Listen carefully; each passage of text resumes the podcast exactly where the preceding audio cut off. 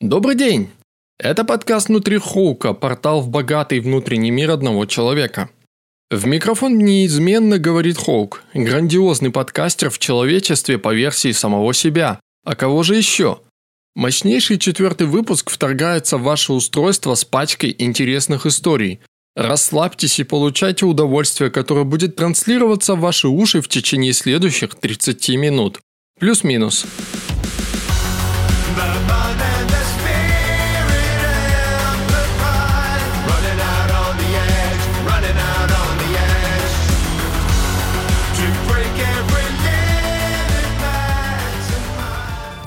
И начну я сегодня с коронавируса, которым я вроде как благополучно переболел. Все самое главное о самой болезни я рассказывал в предыдущем выпуске. Сегодня же я буду много трясти клюкой и кричать на небо от того, какая жопа происходит в здравоохранении. Но есть и хорошие новости. Со здоровьем все относительно хорошо, если не считать периодически возникающего дискомфорта в груди – я, конечно, вызывал доктора, и она даже довольно быстро пришла, послушала меня, проверила уровень кислорода. И сообщила, что нарушений в общем-то нет. Это, конечно, не так достоверно, как КТ легких, но его не так-то просто заслужить в наши дни. Все сложно. В этой ситуации остается, пожалуй, надеяться на лучшее и что все пройдет само собой. Я сдал два необходимых контрольных теста – и так долго дожидался результата, что Роспотребнадзор постановил, что для официального статуса здорового человека и закрытия больничного листа необходим один отрицательный результат. Мне сообщили его буквально на днях, и самое забавное в этой новости, что мне не смогли сказать, по какому из двух тестов он отрицательный. Я немедленно поспешил в поликлинику, просидел многочасовую очередь, чтобы закрыть свой больничный и одновременно еще раз сообщил о дискомфорте в грудной клетке врачу. И знаете что? Она попросту никак не отреагировала на мою жалобу и непринужденно закрыла мой больничный лист без всякого осмотра. Выйдя из кабинета, я был очень обижен таким отношением. Хотя чего можно ожидать после целого месяца фактического бездействия со стороны врачей? Но все неоднозначно – в медицине сейчас происходит очевидный коллапс из-за нехватки врачей, лекарств, квот на тестирование. Медицинских работников, наверное, следует пожалеть и поддержать в ситуации, когда по вызовам приходится мотаться буквально с утра до поздней ночи, а больных в поликлинике принимать до последнего пациента. Спойлер, их очень много. В очереди на закрытие больничного мне пришлось просидеть 3 часа, и это еще мало – но сталкиваясь лицом к лицу с такого рода халатным отношением, вся свободная поддержка у меня, знаете ли, как-то мигом улетучивается. Все эти две или три недели вся ситуация нихуево так руинила все мое настроение. 27 октября у меня взяли первый контрольный, за вторым должны были прийти спустя несколько дней. Но прошло две недели, но так никто и не пришел. Окей. Я написал в личку своему терапевту и спросил, что делать-то? В ответ меня послали в поликлинику.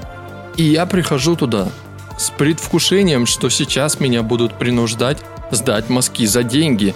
Спрашиваю, что это ко мне никто не приходит за вторым контрольным мазком?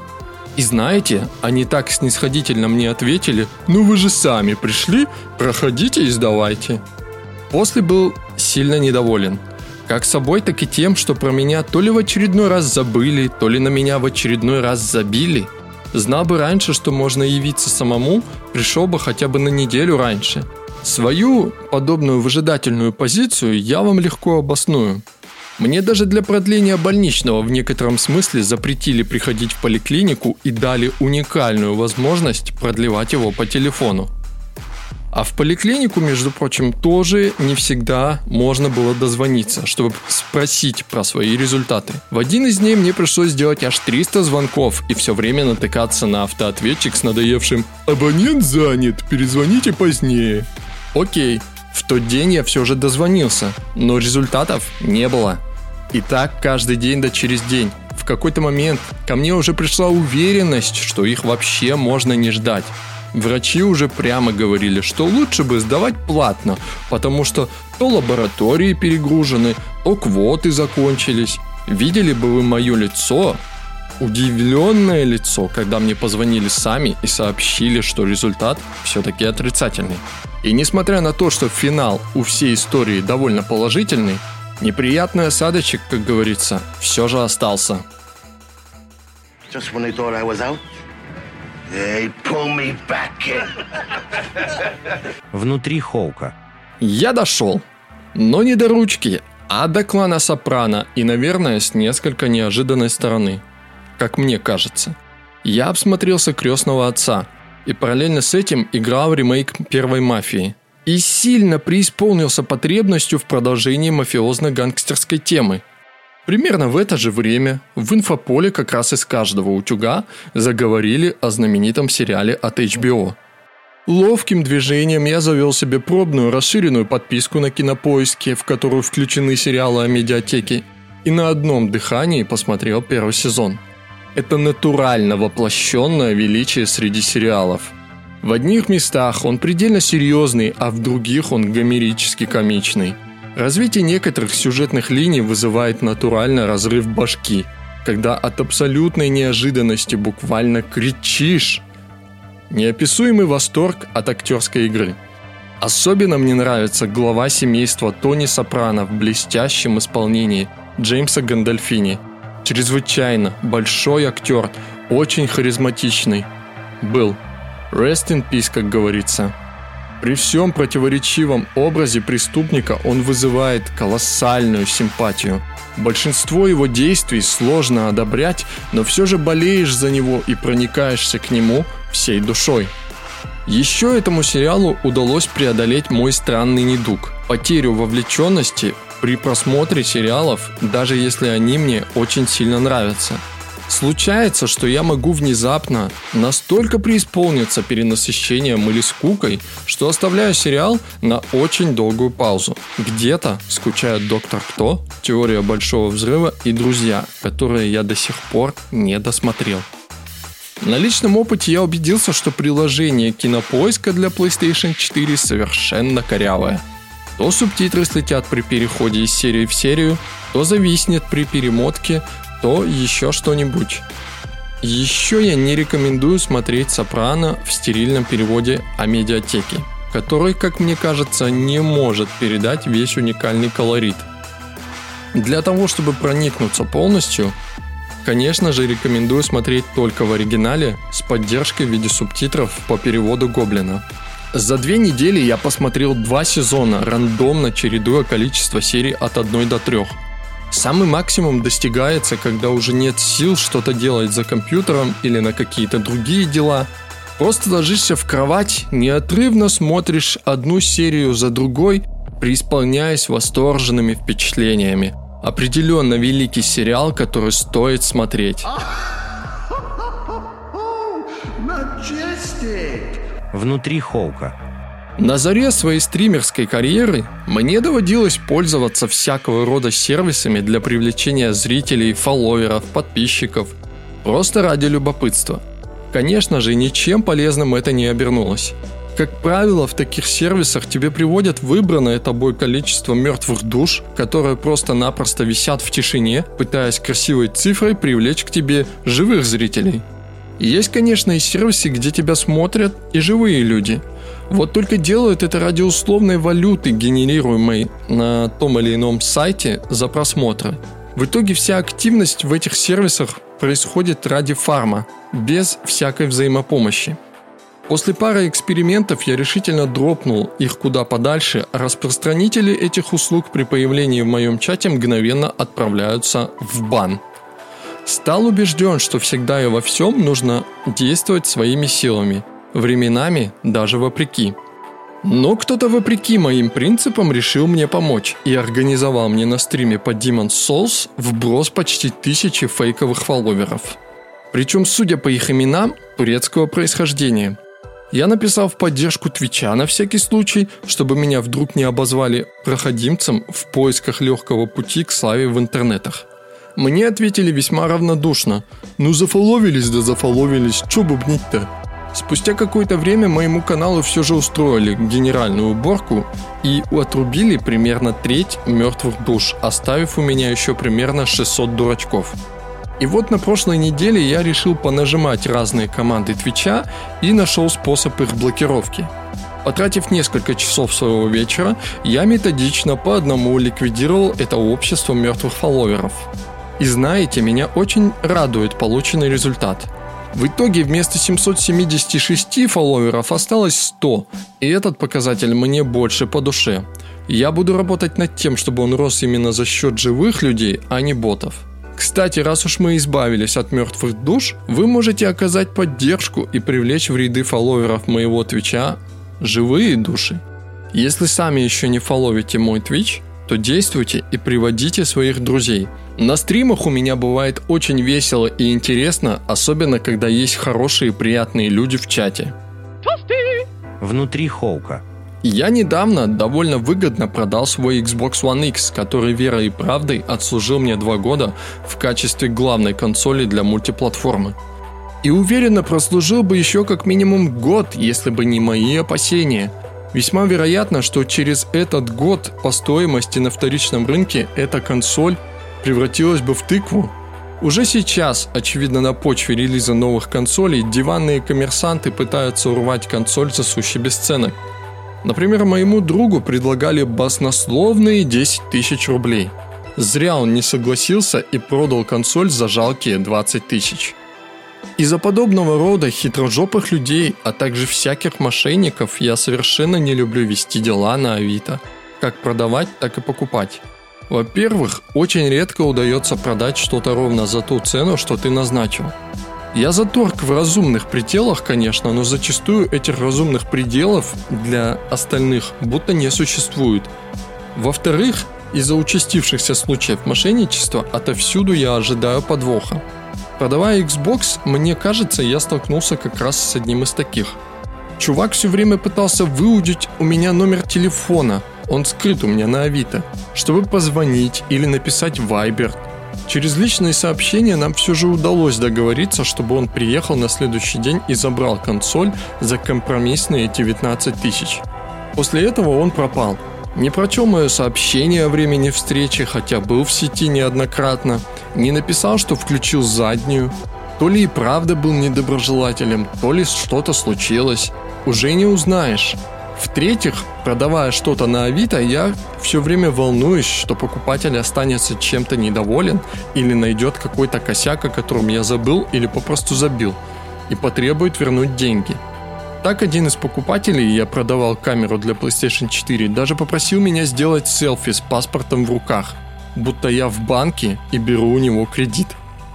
Эта ситуация тогда заставила меня несколько понервничать. Мало ли что он мог сделать с моими паспортными данными. Но, к счастью, обошлось все без неприятных последствий, но думаю, что впредь нужно заворачивать такие странные запросы. По крайней мере, не за смешные две с половиной тысячи рублей. При этом я и покупки на Авито совершаю крайне редко. Последний раз я приходил туда в 2019 году, если мне не изменяет память, когда купил себе на день рождения статуэтку из коллекционного издания Assassin's Creed Syndicate.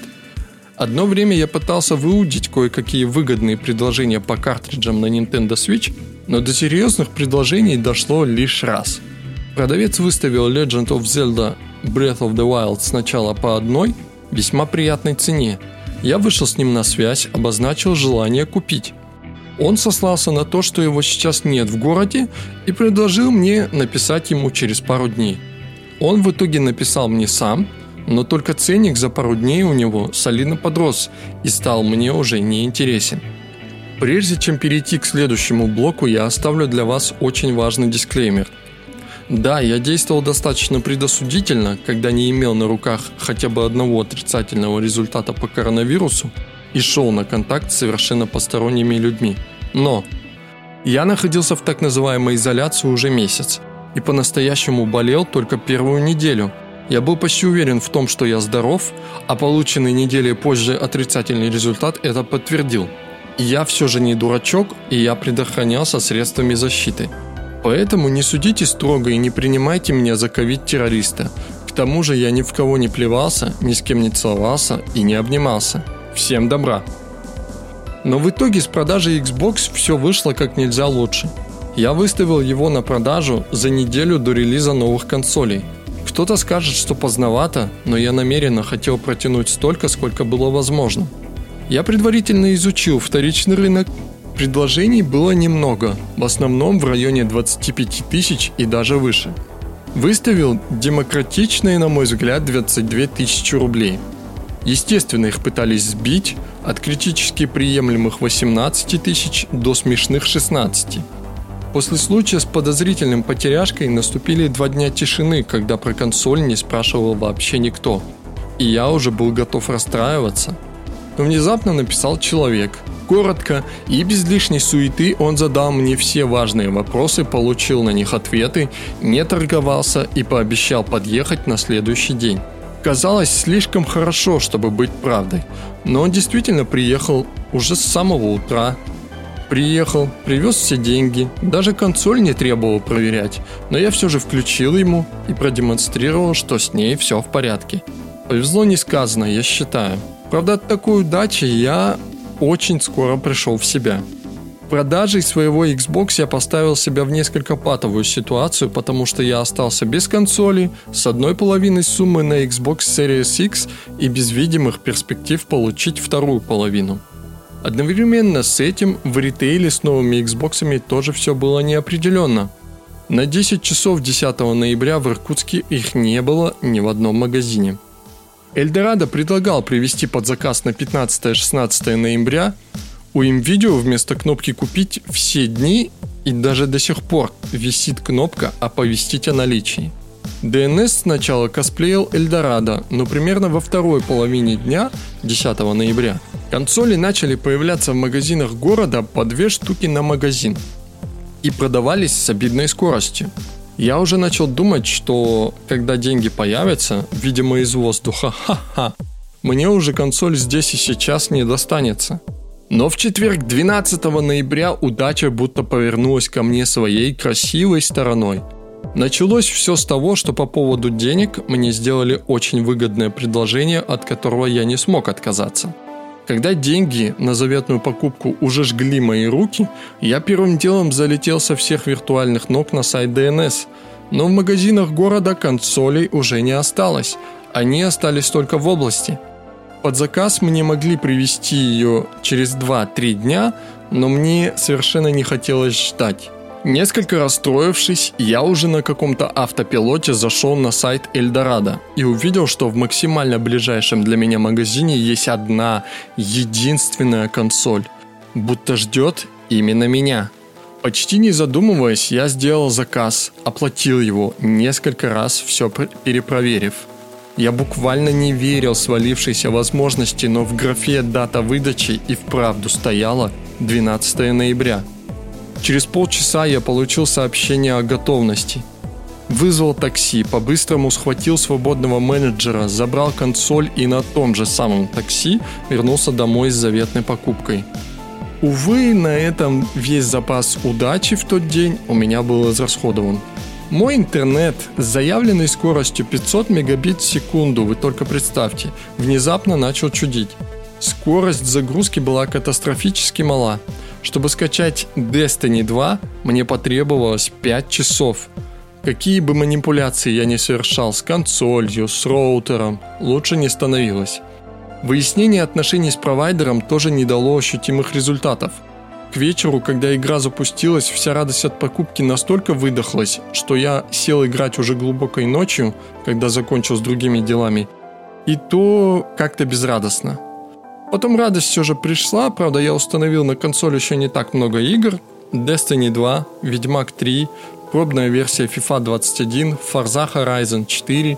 Но все еще впереди.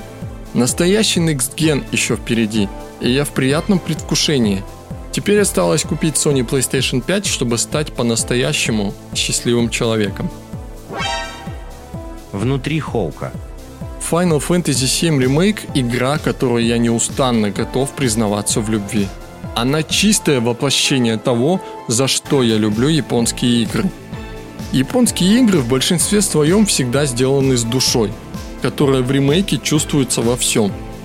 Очень сильный и захватывающий сюжет, в котором серьезный и довольно мрачный тон идеально балансирует с душевными бытовыми историями, когда нужно отыскать потерявшихся кошек, собирать букеты цветов для детского приюта, привести городских мальчишек и девчонок в школу, переприседать качков в местной качалке или помочь человеку найти его вдохновение, VIP-пропуск в Ночной клуб.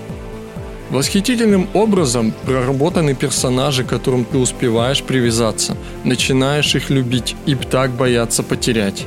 Геймплей хоть и кажется репетативным, но грамотно выдерживает баланс между сражениями, которые все время преподносят какие-то сюрпризы «Привет, одержимая избушка» и занимательными мирными эпизодами.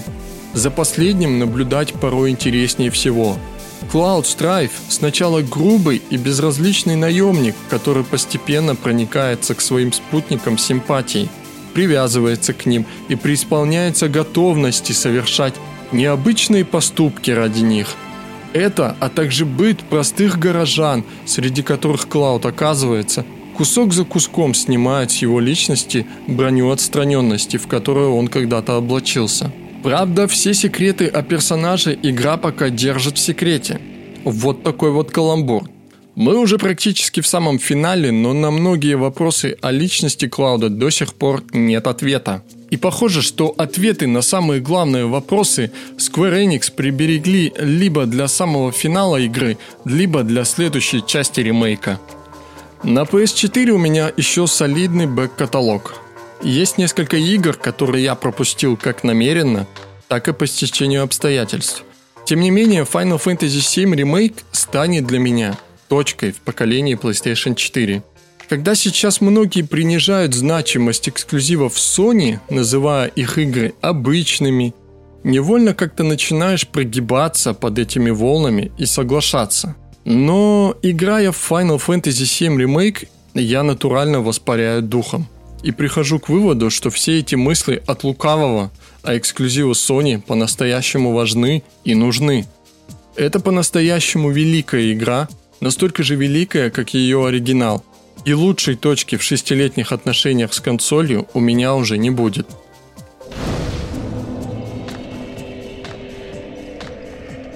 Внутри Хоука. Недавно наш мир покинул легендарный Шон Коннери. Rest in Peace.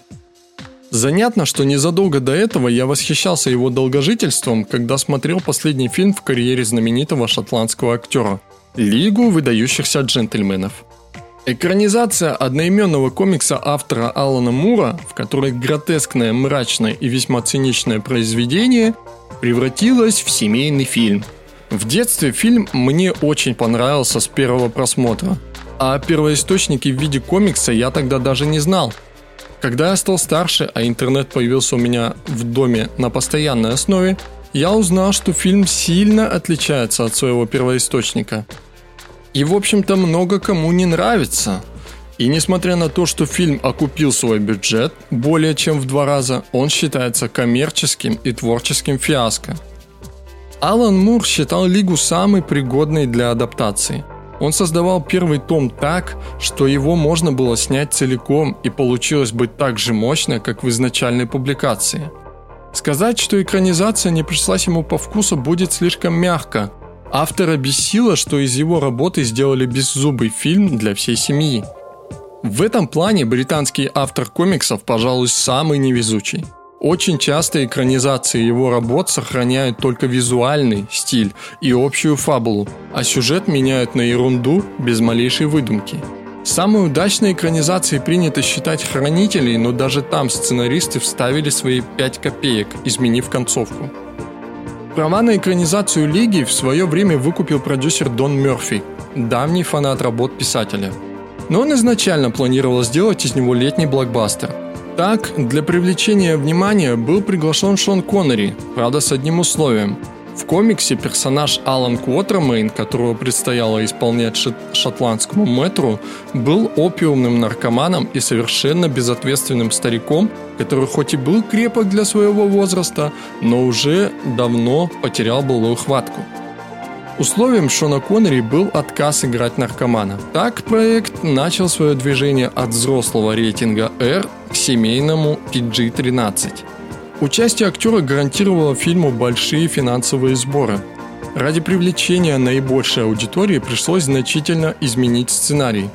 Участие именитого актера подставило создателей перед еще одной проблемой – Сценарий был рассчитан на то, что все персонажи будут равноправными героями, как в первоисточнике. Шон Коннери перетянул все внимание и добрую часть бюджета фильма на себя. Так Алан Квотермейн стал центральным персонажем и лидером лиги, а шотландский актер – главной и единственной звездой фильма.